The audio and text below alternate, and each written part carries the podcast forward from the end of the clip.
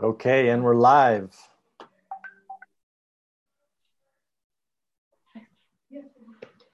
Welcome, everyone. Hello. Um, I'm, my name is Selah, and this is Cyrus, my brother, and we're going to be doing a couple worship songs today. I know this is something that we've never done before, but please feel free to sing along with us at home. Um, yeah, you should have lyrics on your screen, so please, please do follow along. Um, I'll just open quickly with the prayer. Dear God, um, I thank you for the gift of the internet, which has helped us all to be here together today, even despite being able to join um, physically. And I pray that you would bless this music and bless the sermon. And we commit the service to you. In your name I pray, amen. Amen. worship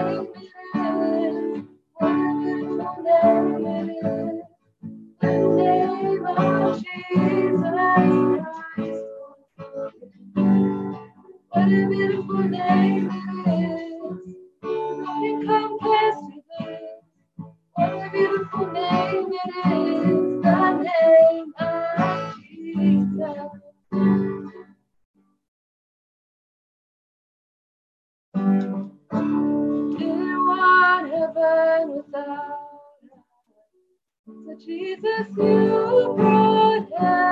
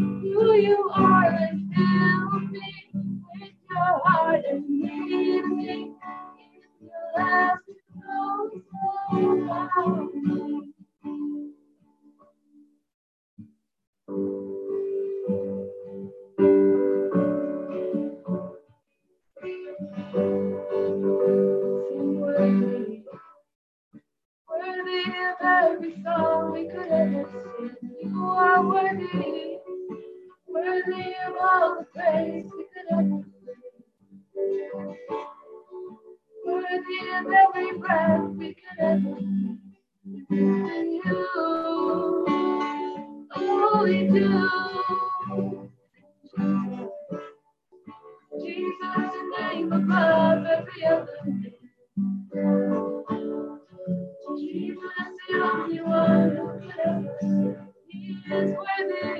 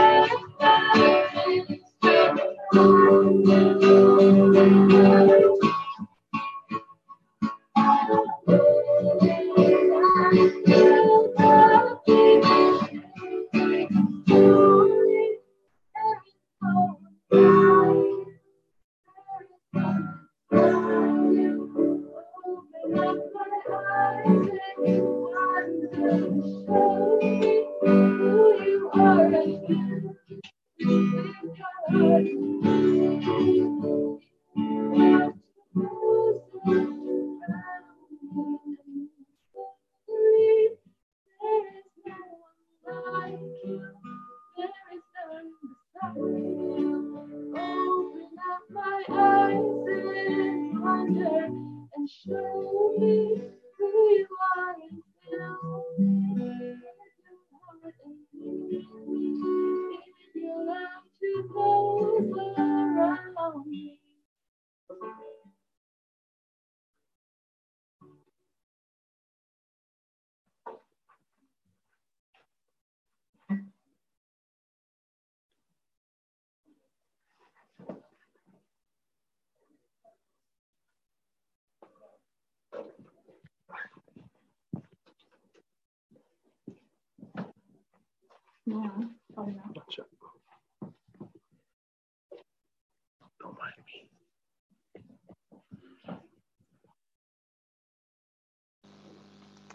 everybody. Good morning. I hope you can hear me. If you can't, try and read my lips. Good morning, church. Good to see all of you all over the world, wherever you are. We pray that God's peace and comfort is with each and every one of you. And thank you for tuning in today. Um, as per normal, before we get to the word, we do want to highlight a few things for you that are happening in the church.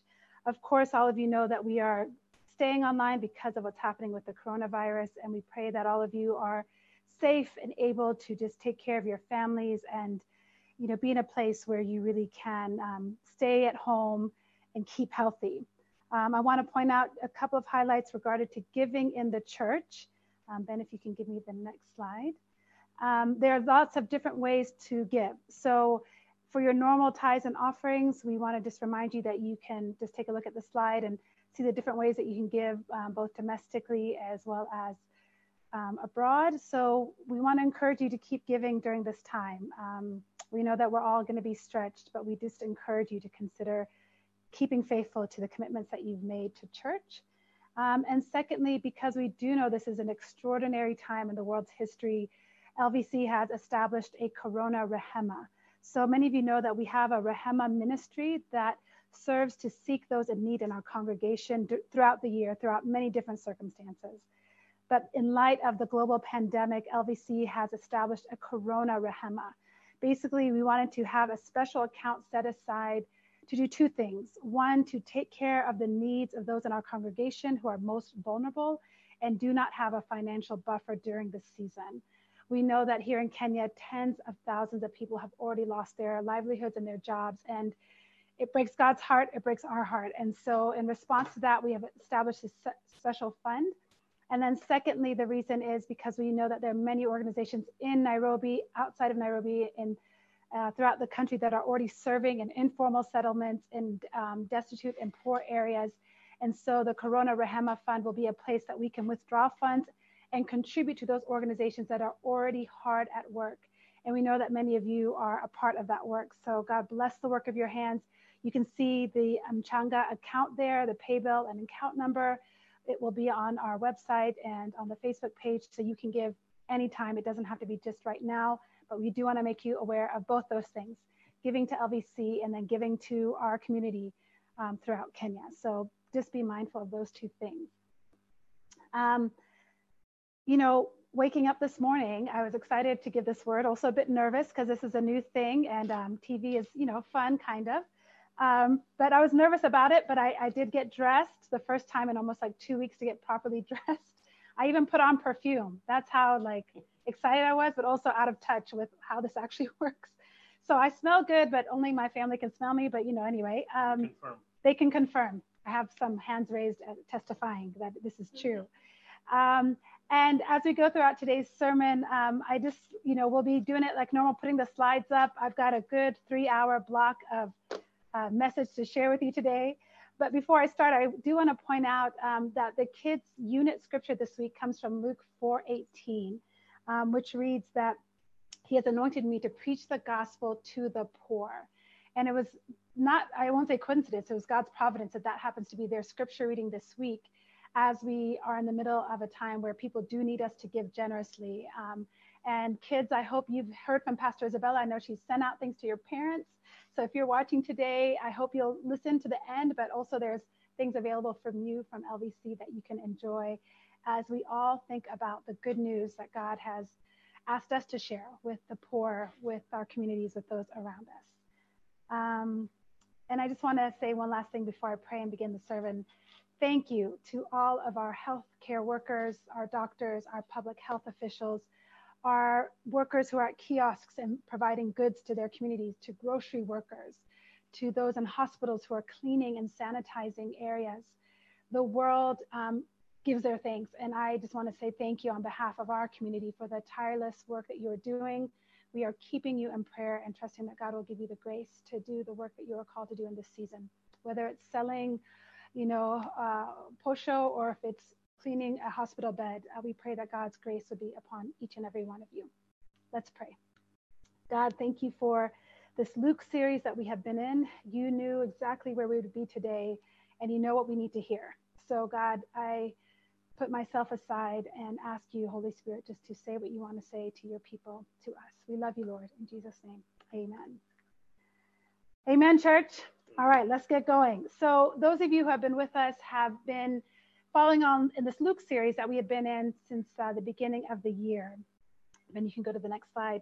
And as we go through these slides, they might lag a little bit. So if they lag, just refresh your browser and it should catch you up to where we are. There are a lot of cool things about Luke's gospel that we've already said, but I just want to remind us that it's very likely that Luke was a Gentile, which is significant because he would have been the only Gentile writer of the New Testament.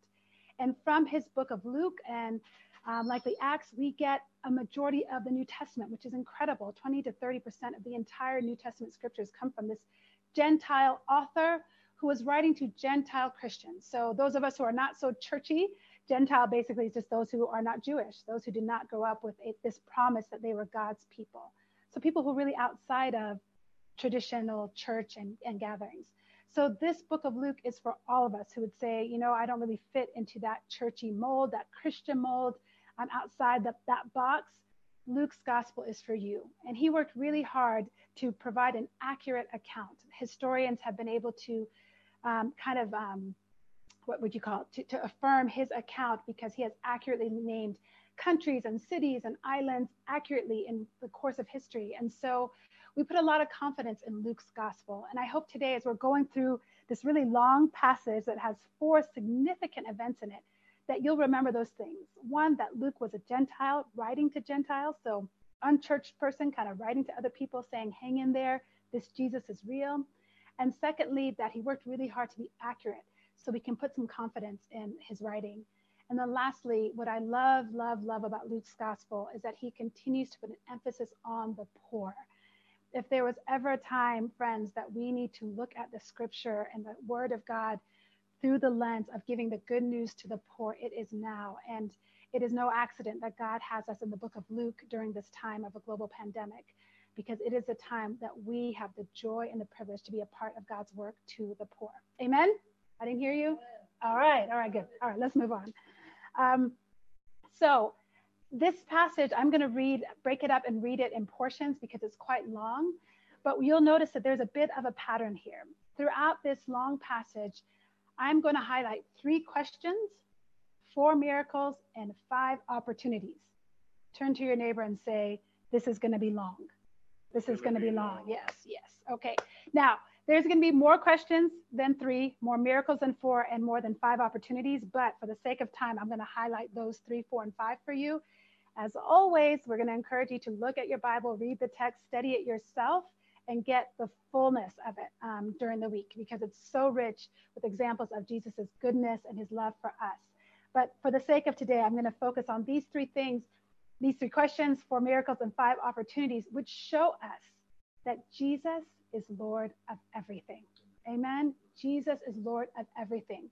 Throughout this passage, we see that he is Lord over nature, over darkness, over sickness, and over death. And you know, when Jeremy assigned me this passage in January, we did not know where we would be sitting today, March 29th. But Jesus knew because he's Lord over everything. And I know many of us have genuine, significant um, pressures on us right now. We have family members who we are concerned about their health. Many of us have already lost jobs or are losing jobs. Many of us are in communities where there is a desperate need for help. So, as we are thinking about these passages, I want you to remember Jesus is Lord over everything. And let's get looking and see how he shows us that throughout these scriptures. So, our first passage is from Luke 22 to 26, and I'll go ahead and read that for you. Next one. All right, hopefully your slides are keeping up with us. Luke 22 to 26. One day, Jesus said to his disciples, let us go over to the other side of the lake. So they got out of the boat and set out. As they sailed, he fell asleep. A squall came down on the lake so that the boat was being swamped and they were in great danger. The disciples went out and woke him, saying, Master, Master, we are going to drown. He got up and rebuked the wind and the raging waters. The storm subsided and all was calm. Where is your faith? He asked his disciples. In fear and amazement, they asked one another, Who is this? He commands even the winds and the water, and they obey him. They sail to the region of Gerasenes, which is across the lake from Galilee. Okay, amen. So let's look at this first passage and examine the questions and the miracles that show up in this first story in Luke chapter 8. Now, if you have been around, you, saw, you heard the messages of Jesus traveling from many cities, one to another, to share the good news. And in this passage, he takes his disciples on a boat trip across the Sea of Galilee.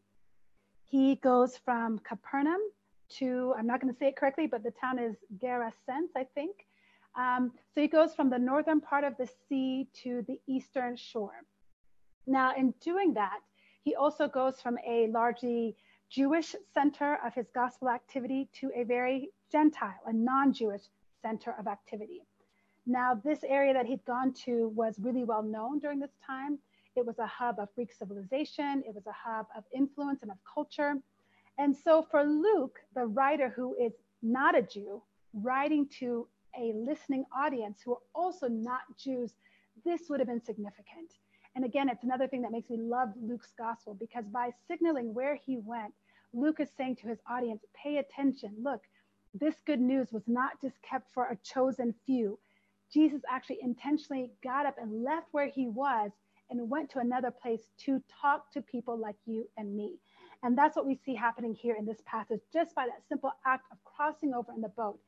Jesus is leaving a very Jewish area and going to a place where it is outside of his norm. Go to the next slide then. So in this passage, he asks his disciples a question Where is your faith? In response to the miracle of the storm subsiding and everything becoming calm.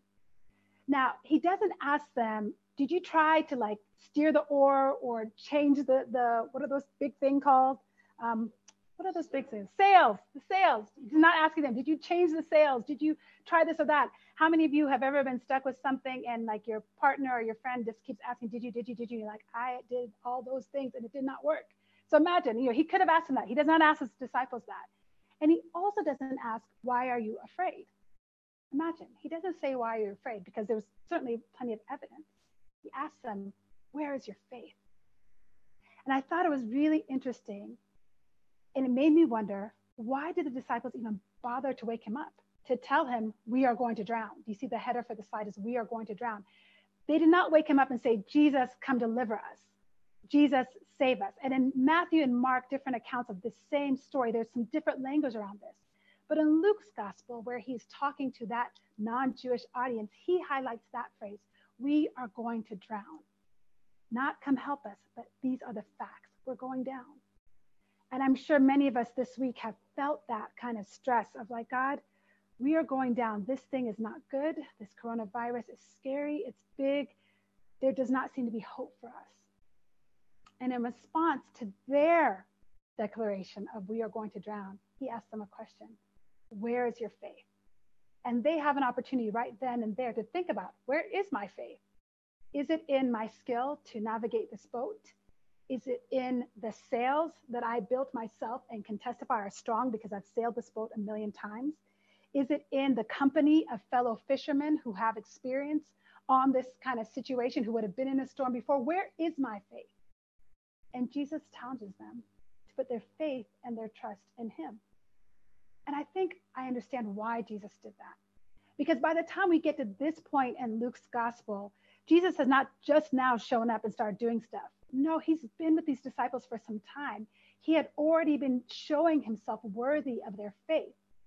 And I think Jesus' expectation of them was to trust him and perhaps to remember all the things he had done up to this point. So prior to this, if you've been following along with our messages, or even if you just know the book of Luke, you'll remember that Jesus has already demonstrated his power to his disciples. He's driven out an evil spirit. He healed Simon's mother in law. He healed a mother in law, y'all. I mean, that's something, right? He healed many. He cast out demons. He healed a leper, a paralytic, the centurion servant, if you heard Ben's uh, message a few weeks ago. And he raised a widow's son from the dead. So he has demonstrated a range of his power from commanding spirits to raising the dead. And I think that's why Jesus asked him, Where is your faith? A few years ago, there was a popular book that came out by Ann Voskamp called A Thousand Gifts. And basically, her book, which I didn't really vibe with, I know it was really popular, but it, was, it didn't really fit me. But, but the point of this one book was she challenged people to write down a thousand gifts, just to keep a journal and write down all the ways that they saw God showing up in big and small ways in their lives. I started this many, many times. I never got very far. But my very good friend Christy Belletta, hi Christy, did it and she got past a thousand. And she just made it a habit to write down every time God's grace showed up, every time there was something in creation that reminded her of God's beauty, every time God gave her a mercy, every time something showed evidence of God's presence in her life. And I think Jesus in this example is saying to the, to the disciples, look, you're with me. You are the special few that I've called to be really on the front row, right? You get a front row seat to my life, to my ministry, to my miracles. You get to see everything. So while we are in this boat and I am with you, where is your faith? Because it's not in me right now, it's in something else. And don't you remember all the things that I've done, that I've shown you, that I've demonstrated time and time again? Don't you remember those thousand gifts that you have seen me perform over and over again? John in his gospel, actually, the last line of the book of John is so beautiful. It says that, you know, perhaps all the books in the world cannot have captured all the things that Jesus did. So there is evidence that his miracles were so plentiful that the gospels that we have barely capture them all. I think Jesus is saying, Where is your faith? Where is your faith? And the fact of the matter is, you can go to the next slide, Ben. Faith is not saying that things are not real or things are not scary. No, if you remember from Hebrews 11, when we were in this series back in November, we talked about faith being sure and confident of what we hope for. That faith was the substance, remember that thing that we could feel, that we could hold on to, that provided us hope. And it was evidence of what we do not see. And I think Jesus, in talking to his disciples, wanted to emphasize to them that where is your faith? See, fear is based upon reality, right? Coronavirus is real, it's a reality that we are facing. It is serious. And, and faith, our faith in response to that doesn't deny its danger or minimize, minimize it. But what our faith does, and what I think Jesus was asking his disciples when he said, Where is your faith? Our faith says we will trust you, Jesus, with our life, with our future, with our safety, with our loved ones. I know many of you, like us, are separated from our parents, from our siblings, and we cannot at all control what they do or where they're going. Faith entrusts their well being into God's hands in the middle of this storm. See, faith is rooted in the awareness and the belief that Christ is with us. You know, the disciples' response to Jesus stilling the waves was not, oh, Jesus, we believe, but their response was, who is this? You know, even the winds and the waves reply, even when he was with them, they didn't understand it. There will be so much about God's work that we don't understand. It will be mysterious to us. But I think the opportunity that we have in this moment right now, it's not put our faith in our retirement savings or in our supposed good health or in our community or in my finances or my salary. My faith has to be at the end of the day in Jesus, in whom I entrust myself in this time where we can very real ways be afraid. All right, let's keep going. The next passage is from Luke 27 through 39, and we see yet another question and another miracle. Let's start reading in verse 27. When Jesus stepped ashore, he was met by a demon possessed man from the town. For a long time, this man had not worn clothes or lived in a house but had lived in the tombs or like a cemetery. When he saw Jesus, he cried out and fell at his feet, shouting at the top of his voice, What do you want with me, Jesus, Son of the Most High God? I beg you, don't torture me. For Jesus had commanded the impure spirit to come out of the man. Many times it had seized him, and though he was chained hand and foot and kept under guard, he had broken his chains and had been driven by the demons into solitary places. Jesus asked him, What is your name? Legion, he replied, because many demons had gone into him. And they begged Jesus repeatedly not to order them to go into the abyss. A large herd of pigs was feeding there in the hillside. The demons begged Jesus to let them go into the pigs, pigs, excuse me, and he gave them permission. When the demons came out of the man, they went into the pigs, and the herd rushed down the steep bank into the lake and drowned. When those tending the pigs saw what had happened, they ran off and reported this in the town and countryside. And the people went out to see what had happened. When they came to Jesus, they found the man for whom the demons had gone out sitting at Jesus' feet, dressed and in his right mind. They were afraid.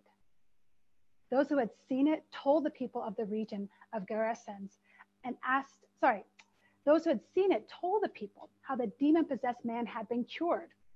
Then all the people of the region of Gerasenes asked Jesus to leave because they were overcome with fear. So he got into the boat and left. The man whom the demons had gone out begged to go with him, but Jesus sent him away, saying, Return home and tell how much God has done for you. So the man went away and told all over the town how much Jesus had done for him. What a story. Um, I, to be honest with you, I was going to skip this story and just preach about the water and then the, the last two stories about the woman with the issue of blood and Jairus' daughter, because those are a bit easier. But this is a messy story. It's got a man possessed with demons. It's got pigs who then get possessed with demons, and it's got this dramatic ending where Jesus is actually actually leaves a town. It's it's a lot, um, and so it was it was it was it was t- testy for me. I, I didn't know exactly the best way to handle this one, but there is so much richness in these texts, and I I, I want us all just to kind of stay with me as we walk through this really interesting and unique story from the New Testament. So, first of all, Jesus asked him, What is your name? He asked him, What is your name? Well, actually, let me back up for a minute. Let me address the issue of the pigs. So, you remember Luke is our writer. He's our Gentile writer, writing to not to Gentile people, so non-Jewish people, people outside of church norms. And I think, in part, that Luke included this story, and so do Matthew and Mark, both because it happened, but also because clearly it's an indication that these are not people who are Jewish, because Jews would have never farmed pigs. It wasn't a part of their practice and it was forbidden for them. It would have been considered unclean. So, this story of having the pigs in there, I think, is just a signal to say Jesus really was serious about his going in deep into this community of people who should have been outside of his reach according to societal norms and the societal structures. But he does take time to greet this man. And just imagine you're the disciples, right? You've just gone through this storm. Perhaps Jesus is actually freaking you out at this point because he's caused the whole storm to stop and you're a little bit disoriented from that trip. Then you come out of the shore and you see this guy come at you who has been chained, who has been used to getting out of those chains because he's so strong. He's naked. In Matthew's chapter, it talks about how he'd been cutting himself with stones. So he likely was bloody and a mess. Imagine he's the first one that approaches you as you hit the shore. What would your question be to that man? Would you even have a question? Perhaps our reaction to that kind of confrontation would have been to say, um, you know what, Jesus, let's get back in the boat and go back to the people we know. Let's go back to the areas we're comfortable in because this is already weird. We already did the storm, and now you want us to talk to a guy who doesn't seem to be stable. I'm, I'm not down for that. I think that's what most of us would have done. But in this passage, we see such a compassionate, loving God who looks at him and says, What is your name? And part of the reason he says, What is your name? is because he has also talked to him, right? He said to him, What do you want with me? Jesus, Son of the Most High God. But in asking him, What is his name? Jesus causes the man to really confront who he is and where he is. And he says, My name is Legion. Legion is significant because at a historical level, legion refers to the Roman army unit of 6,000 soldiers. So if a legion was coming at you, that means you were in danger, basically. You were really in danger.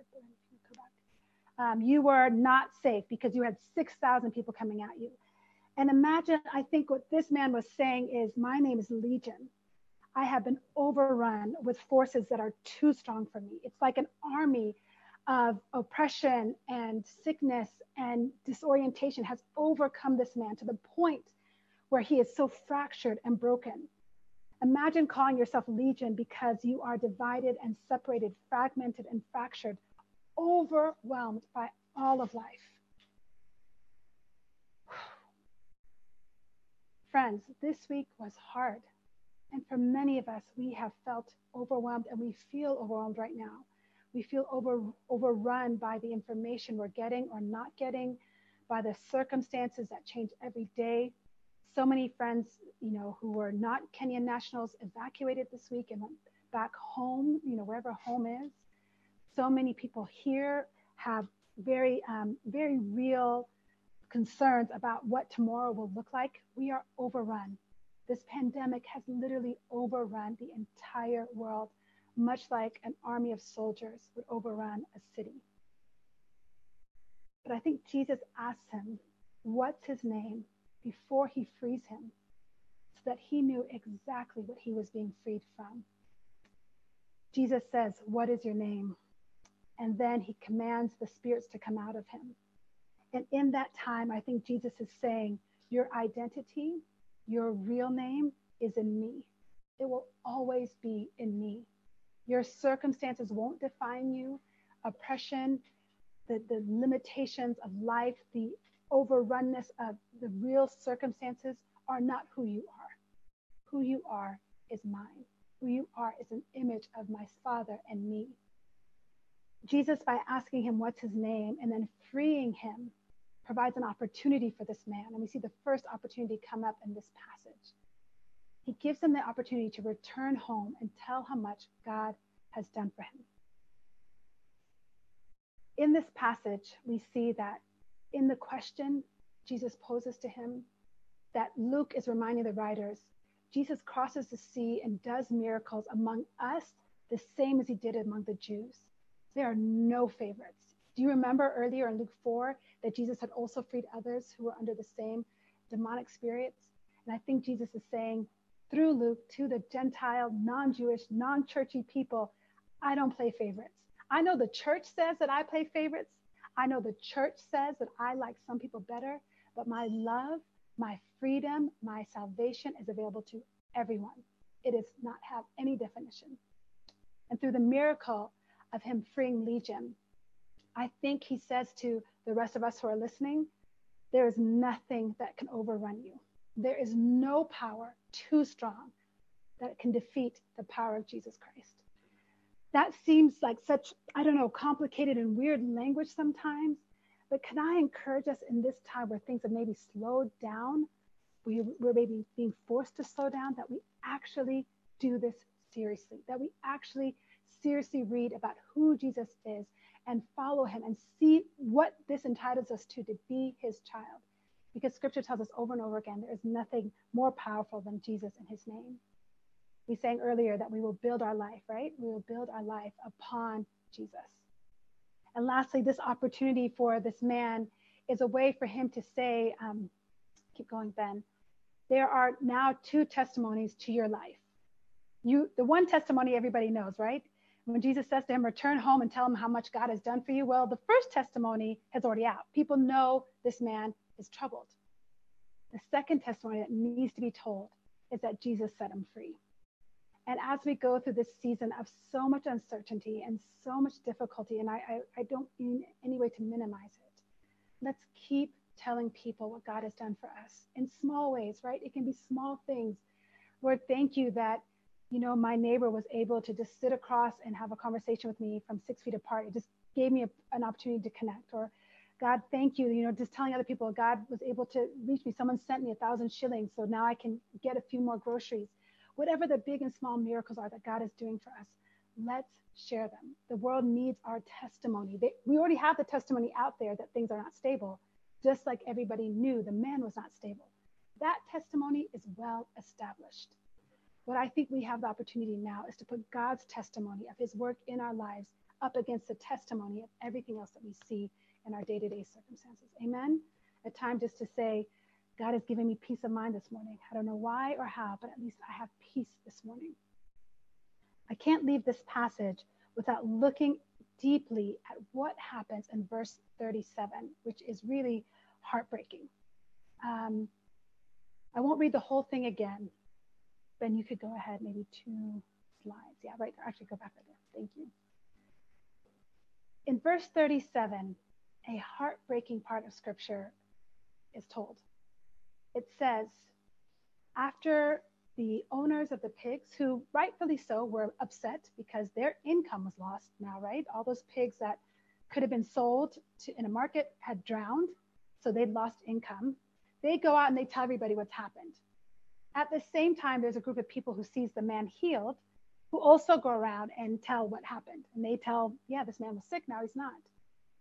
The convergence of these two stories cause all the people in verse 37 of the region, they asked Jesus to leave because they were overcome with fear. So he got on the boat and he left. The people, much like the disciples, were more afraid of what Jesus did and the outcome of his power than the circumstances they were living in. Did you see that earlier? When Jesus was in the boat, the disciples were distressed because they were like, Who is this man that he commands the storms and whatnot to stop? And now here, it's like the, the people on Gerasenes are saying the same thing. Who is this man that he's caused, you know, everybody to stop and, and this man to be free and our pigs to drown? Who is this man? And that fear of their circumstances, of the things that Jesus has done, prompts them to ask Jesus to leave. And equally compassionate as Jesus was to ask the man, What is your name? He is equally obliging to them. And when they say leave because we are overcome with fear, he obliges, gets up on the boat and leaves. Oh, that scripture breaks my heart because I am that person who has asked Jesus to not be involved in this part of my life, right? And oftentimes it's because I'm ashamed.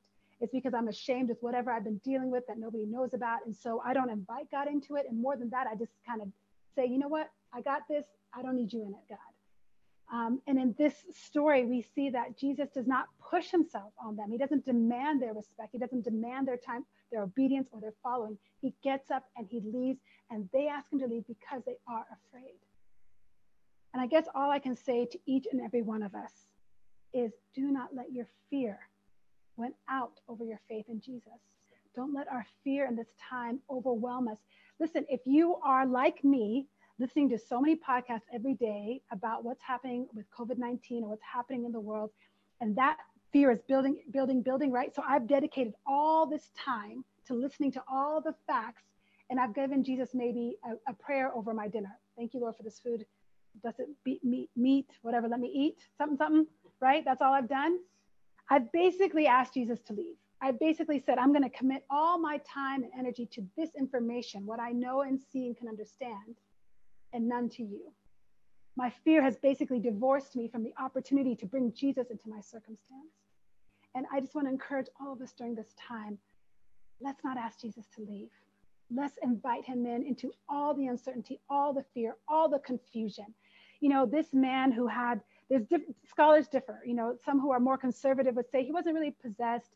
It was probably that, you know, he was troubled and when he got startled that's what startled the pigs. You know they wouldn't believe in the demonic forces. And and maybe that doesn't sit right with you too and it sounds weird. Forget all that. Don't be distracted by the story of the pigs and whether or not this man had demons or if he was just really you know unstable. Don't, don't get caught up in all that. And also don't hear me minimizing the fact that Depression is a real physiological thing. It is, but I don't think that's what the scripture is about. I think this scripture is posing an opportunity for us. Go tell others what Jesus has done for you. Go tell them all that God has done for you. Or ask God to leave. Remember, I told you there'll be more opportunities than I can list out. Well, this is the one I didn't list out, but I want you to think about. What's the opportunity you're taking in response to what Jesus is doing? asking and or telling others about him or asking him to leave. It's a real thing. And Luke captures this very real thing because I think he knew he had an audience of believers who were starting to get persecuted by the Roman Empire. They were start it was starting to cost them to follow Jesus. Luke knew that his audience did not have the stability or the security of maybe a Jewish culture or tradition that might have given them the option to just kind of pretend they were Jew- Jewish but kind of be Christian. They were Gentiles who were going from completely not acknowledging a monolithic God, our system, to saying we've seen enough to give up everything our reputations, our livelihoods, our security, our place in society to follow Jesus.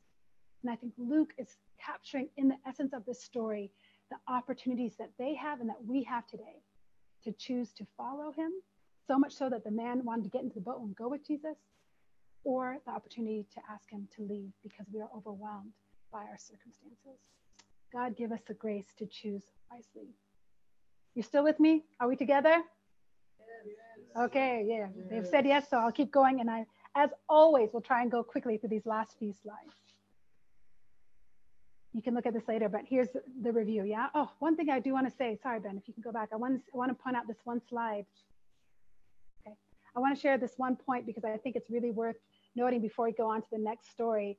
That Luke also seems to point out that the people in this town valued their possessions more than the people. They valued the loss of these pigs more than the freedom of this man. And I just want to say, in the time of this, we're all going to be tested financially in the next coming weeks and months let us keep Jesus's principles at the forefront of our decision making financially, that we would value people more than our projects, our possessions, our savings, et cetera, et cetera, right? It's going to be harder for those of you who have a lot right now.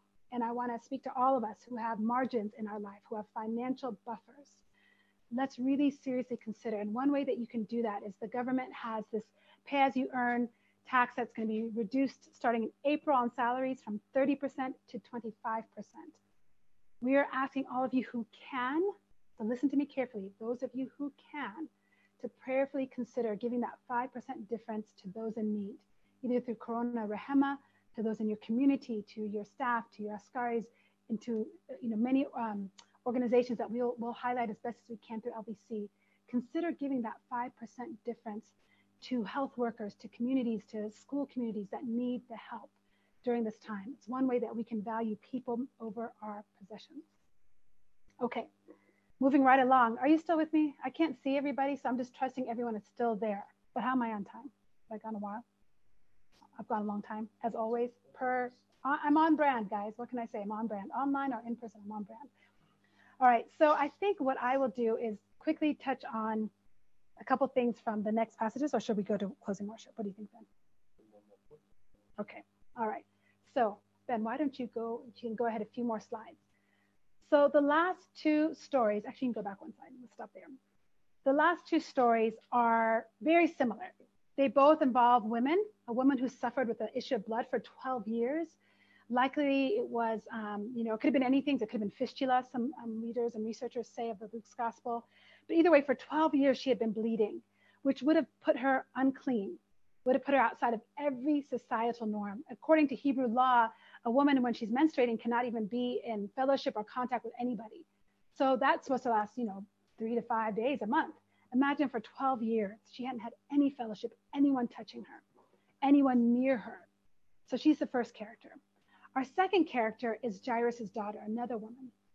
And she was 12 years old. I kind of love it when the Gospels do that. You know, when you kind of get two numbers. I'm kind of like a numbers person. I love it when it does that because I think it highlights to the readers pay attention. There's something significant about these details that are being included. Without, um, maybe I can, um, without reading the whole text, but you can refer to it later because the slides will be available. Essentially, Jesus returns back across the sea, goes back to the Capernaum side of the lake. When he gets there, there's a crowd and they are pressing in on him as soon as he sees the crowd, he also meets Jairus, who the this uh, Jairus, Jairus, Jairus, excuse me, Jairus.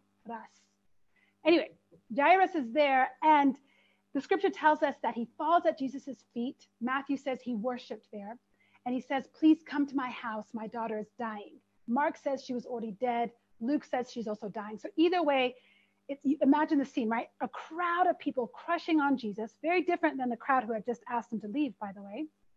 Jairus, a synagogue leader, somebody who would have been known in the town, at his feet, asking him, please come to my house. That's what the story tells us, right? While this is happening, a woman comes through the crowd, and the scriptures in Matthew and Mark tell us that she had tried everything she could. She had spent all that she had, and yet her condition was not getting better it was getting worse. And Luke tells us that no one could heal her. She was desperate. And one of the most retold stories in the Gospels is the story of this woman who says, If I can just t- touch the hem of his garment, I will be healed. If I can just reach the hem of his garment. Now, I want to contrast for you Jairus and the woman with the issue of blood, who doesn't yet have a name, by the way. Jairus, because society affords it to him, is in Jesus' front. He's face to face with Jesus, right there, then falls at his feet and says, Come help me. The woman with the issue of blood, because of how society sees her. You see how society gave honor to the man, the leader? He gave dishonor to the woman with the issue of blood. Where does she go? Where is she? Where is she?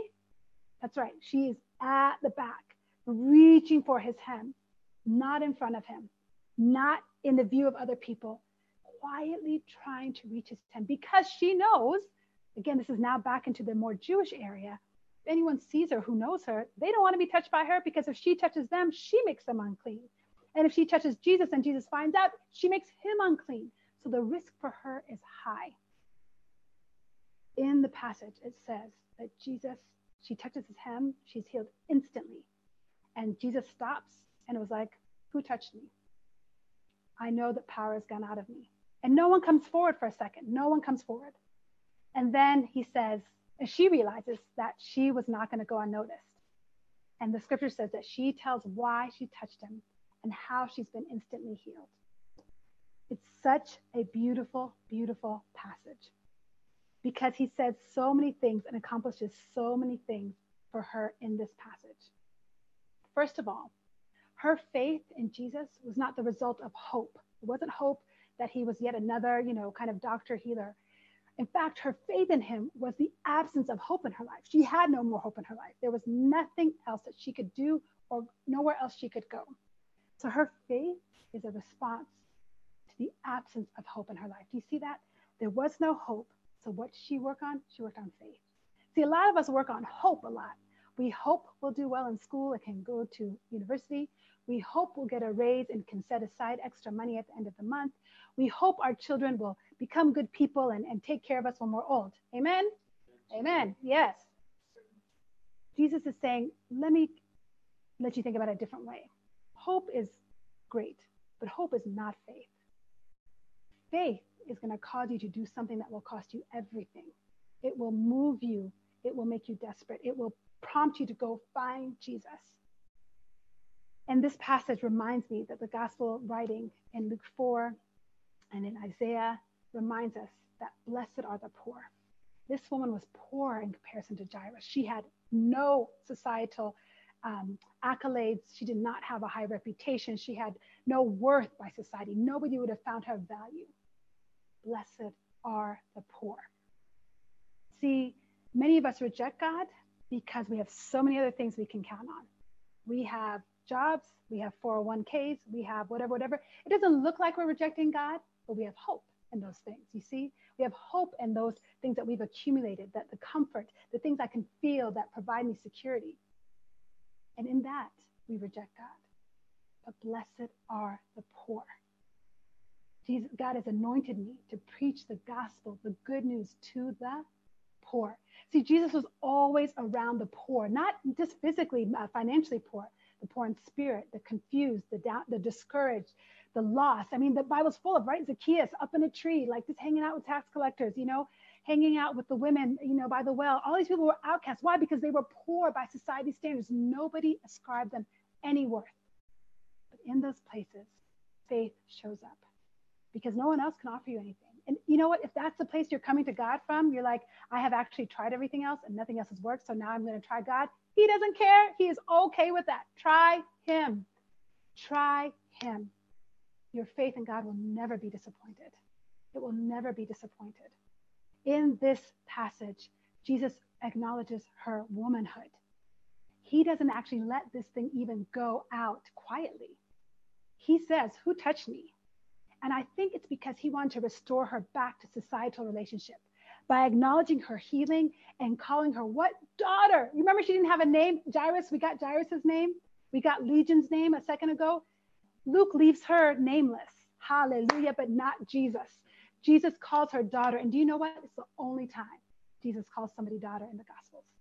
He refers to followers of him as daughters of Jerusalem, Later on, he talks to Jairus' daughter and says, um, My child, the only time he gives like somebody a real name, hallelujah, is in this passage when he calls this woman who had been rejected, suffering, torn up, broken, heartbroken for 12 years. He gives her a name. And the name he calls her is daughter.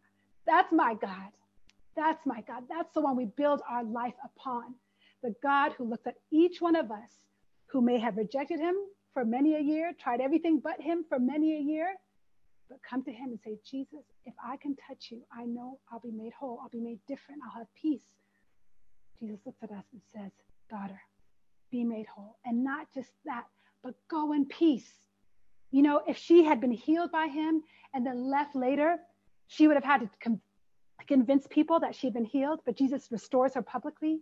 And on top of that, if she had touched him and been healed and left, she might have also felt like, gosh, I took something from Jesus. You know, I wasn't supposed to do that and I did it. Now I got to go find some pigeons or doves to take to the temple or whatever. But Jesus says to her, look, my grace, free, go in peace. God is not going to demand anything from you. You saw earlier, right? When, when the people asked him to leave um, Gerasene, whatever it was, he left. When he gives a gift, it's free. Grace is free. Faith in Jesus is free. He says to her, Go in peace. You don't owe me anything. If you want to follow me, I welcome you, but go in peace. Amen. One last look at this story of Jairus' daughter, which many of us also know really well. Jesus, in this last message, if you can go take the slides forward, Ben, for me. Let me just give it one second while I, um, oh, good. Yeah, Let's go back one more. Let me just read this passage to you one more. Thank you. Let me just read this last passage and show you two more slides and then I'm out. All right. Jesus, uh, Luke 8, 49 to 56. My family is making me laugh. Sorry. Okay.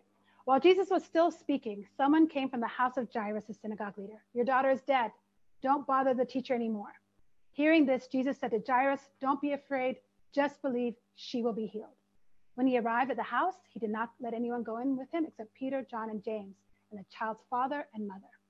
Meanwhile, all the people were wailing and mourning for her. Stop wailing, Jesus said. She is not dead, but asleep. They laughed at him. Y'all, I don't know. Maybe I would have laughed if I was there too, but I would hope I would not laugh at Jesus. Anyway, knowing that she was dead, they laughed. But he took her by the hand and said, My child, get up. Her spirit returned, and at once she stood up. Then Jesus told them to give her something to eat. Her parents were astonished, but he ordered them not to tell anyone what had happened. So, a few key things from this, and then we will be done. All right.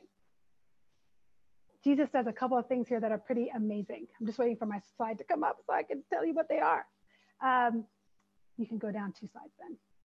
Thank you. Uh, one, one more up, sorry. Then go back one. Thank you. All right. So one the miracle, the fourth miracle here, he raises her from the dead. Her spirit returns, right? Even though they said, don't bother the teacher anymore.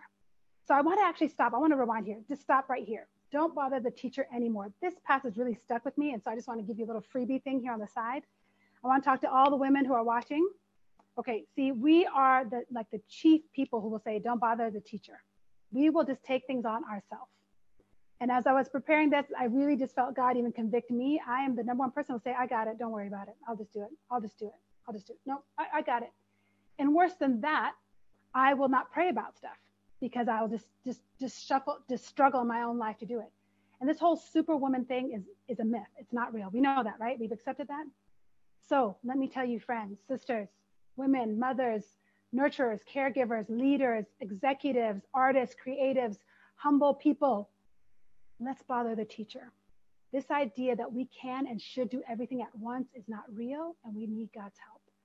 So if you don't have help right now and you need help, can I encourage you this week to reach out to somebody, text somebody, and to say, um, "Yeah, I need help. I, I help me pray and believe for this. Help me pray for me in this." Let's stop being so isolated because everybody is struggling, and we need to bother the teacher together. Amen. All right, that was a little free thing. Quickly, then we're going to wrap up several opportunities here that he gives the followers who are now, remember, are Jewish or people who should be into this whole command obedience thing. Don't be afraid, believe, even in the face of this horrible situation. Stop wailing, stop making all this noise and, and, and mourning when I'm in the room with you. And then thirdly, he says to the daughter, get up And then he says to them, This is something I didn't know, but remember, more opportunities than we see. He says to them, Give her something to eat. So quickly, quickly, then you can go to the next slide. I think these opportunities basically say to us, How do we respond to God during a crisis? How do we respond to Him? What are the things that we do in the face of a crisis like Jairus had with his daughter? How do we respond? He gives us plenty of opportunities to choose between all kinds of things. And based on our whole passage today in Luke, I want to ask us in the middle of this crisis right now, which is very real, have we gone to him in prayer? Did we wake him up? Did we question who he is? Did we tell him our name? Did we ask him to leave? Did we fall at his knees? Did we touch him? Did we doubt? Did we laugh? Did we wail? How are we responding to God right now in this crisis? Right now. Okay, I can tell you how I responded this week. I have stressed out. I have gotten stomach aches. I have done a lot of Zoom calls with friends and family to cheer me up. I have tried to exercise a bit more. I've also drank too much wine in the process. I have done a lot of things in response to this crisis. What I'm also trying to do, though, is every time I read a news report or a headline, I pray. It's like because I'm reading so much news right now, it's just my reminder to pray every time, whether it's just saying, God have mercy, God have mercy. A friend of ours' son was in surgery this week. All I could say was his name because I was so overwhelmed with like concern. I could just utter his name before God Jesus, John, just remember John, remember John, remember John. That's all I could say. And in this time of crisis, we have lots of ways to respond. Jesus shows up. He is compassionate. He will sit with us. If we ask him to leave, he will. But I also love at the end of the story when he says to them, Give her something to eat. I think it's because he didn't need to feed her. That didn't, that didn't require miraculous intervention. That just required somebody doing what needed to be done. So, for all of us listening, we need to feed ourselves in this time. Jesus will do the miracles. He will encourage us. He will still the storms. He will help us. He will stay with us. But the thing we can do is to feed ourselves. The thing we can do is read the Bible. The thing we can do is pray. The thing we can do is turn on worship music and just listen. Today, I haven't listened to the news because I was trying to get ready for this sermon. I wanted to come to you guys all juiced up on Jesus. So I didn't read the news. I have no idea what's happened today, anything new. But I have been focused on Jesus and feeding myself. I need to do that every day. So y'all, as we think about, you know, what's ahead and what this week will um, look like, we do not know. But I want you to look at Luke's gospel, consider the questions, the miracles, and the opportunities that Luke's gospel gives us. And I just want to leave you with one passage of scripture just to encourage you that God is with us in this time, y'all. I know it's so hard. God is with us. I want to read you a passage from John in Hebrews. Peace I live with you, my peace I give to you. I do not give to you as the world gives. Do not let your hearts be troubled and do not be afraid. And then from Hebrews 13 5, Never will I leave you. Never will I forsake you.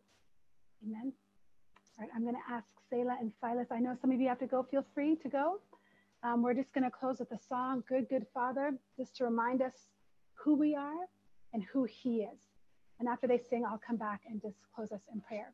During the song, just take time to listen to God, worship Him, feed yourself with the truth, um, and just respond to God and what He might be saying to you.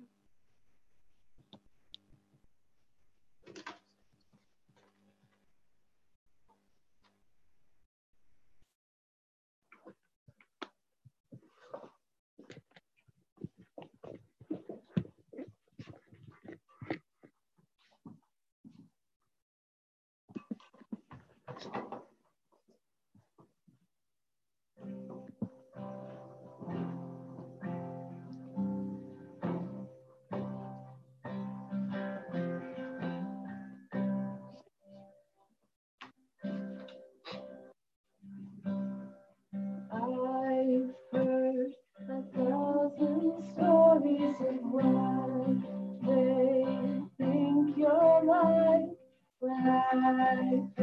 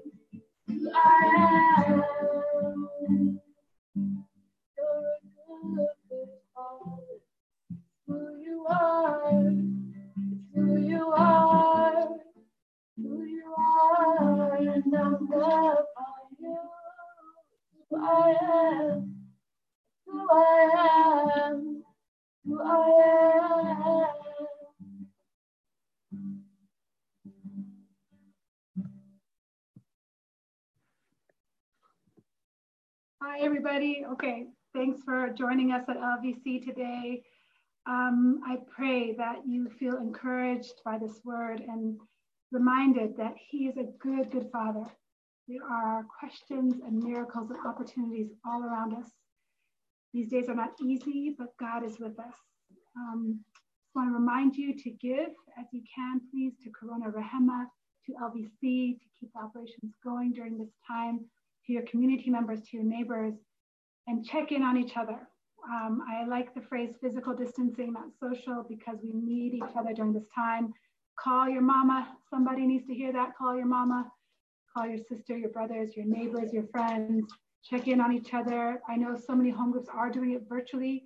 So if you need a connection to a home group, just let us know at LVC this week. Nellie and she are, are working hard to make sure everyone's connected. So send a text if you were listening today and you're like, you know what, I'm that person who does not know Jesus, I'm outside of that normal church convention, and you want to talk more, send us a message, send me a message. We'll follow up. We'd love to talk to you more about it because Jesus is good. He's a good, good Father, and we are loved. That's who we are. We are loved, and He is good. Amen. All right, let me close us in a word of prayer. Let me try and talk loud so I don't have the mic. God, thank you for this day. We ask, Holy God, to have mercy upon this country, upon our home communities, God. We need your mercy, Lord. We admit we are scared, but we also admit and confess that you are Lord over everything. You are Lord Jesus over six months from now, six days from now, tonight, Lord. You are Lord over it all. And we just raise our hands and surrender to you and ask you, Lord, to be our peace, to be our shepherd. We trust you. We love you, Lord. We pray your grace upon health workers, grocery store workers, restaurant, uh, food providers, Lord Jesus, janitors, uh, teachers who are teaching remotely, God, all those people who are working to make this world move in this crisis, your grace and your strength upon them, Lord. Help us to obey you, to give generously and um, deeply, Lord, to bring that good news to the poor of every kind, Lord, poor in spirit, poor in finances, poor in resources. God, help us to be your hands and your feet. Lord, we love you. Thank you for this gospel that you've given us, and we trust you with our lives. We trust you, God, you alone. In Jesus' name, amen. See you next week, everyone. The Facebook page will have updates on the time and the link for next week's message. So join us then. Amen. God bless you. Bye bye, everybody. Bye.